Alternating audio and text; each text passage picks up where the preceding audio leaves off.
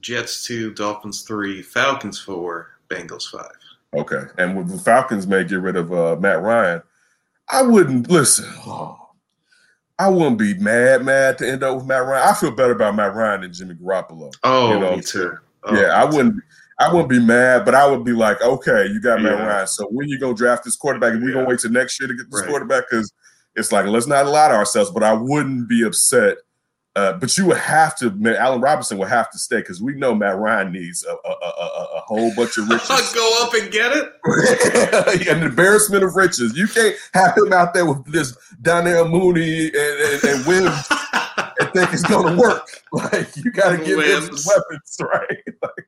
Anthony Miller doesn't even get the call. Right. He, used see, he, used to look this way, have Calvin Ridley. This way, have have Julio Jones. He's gonna look this way, have Mooney and win. All right, now Riley, I had your brother, Calvin.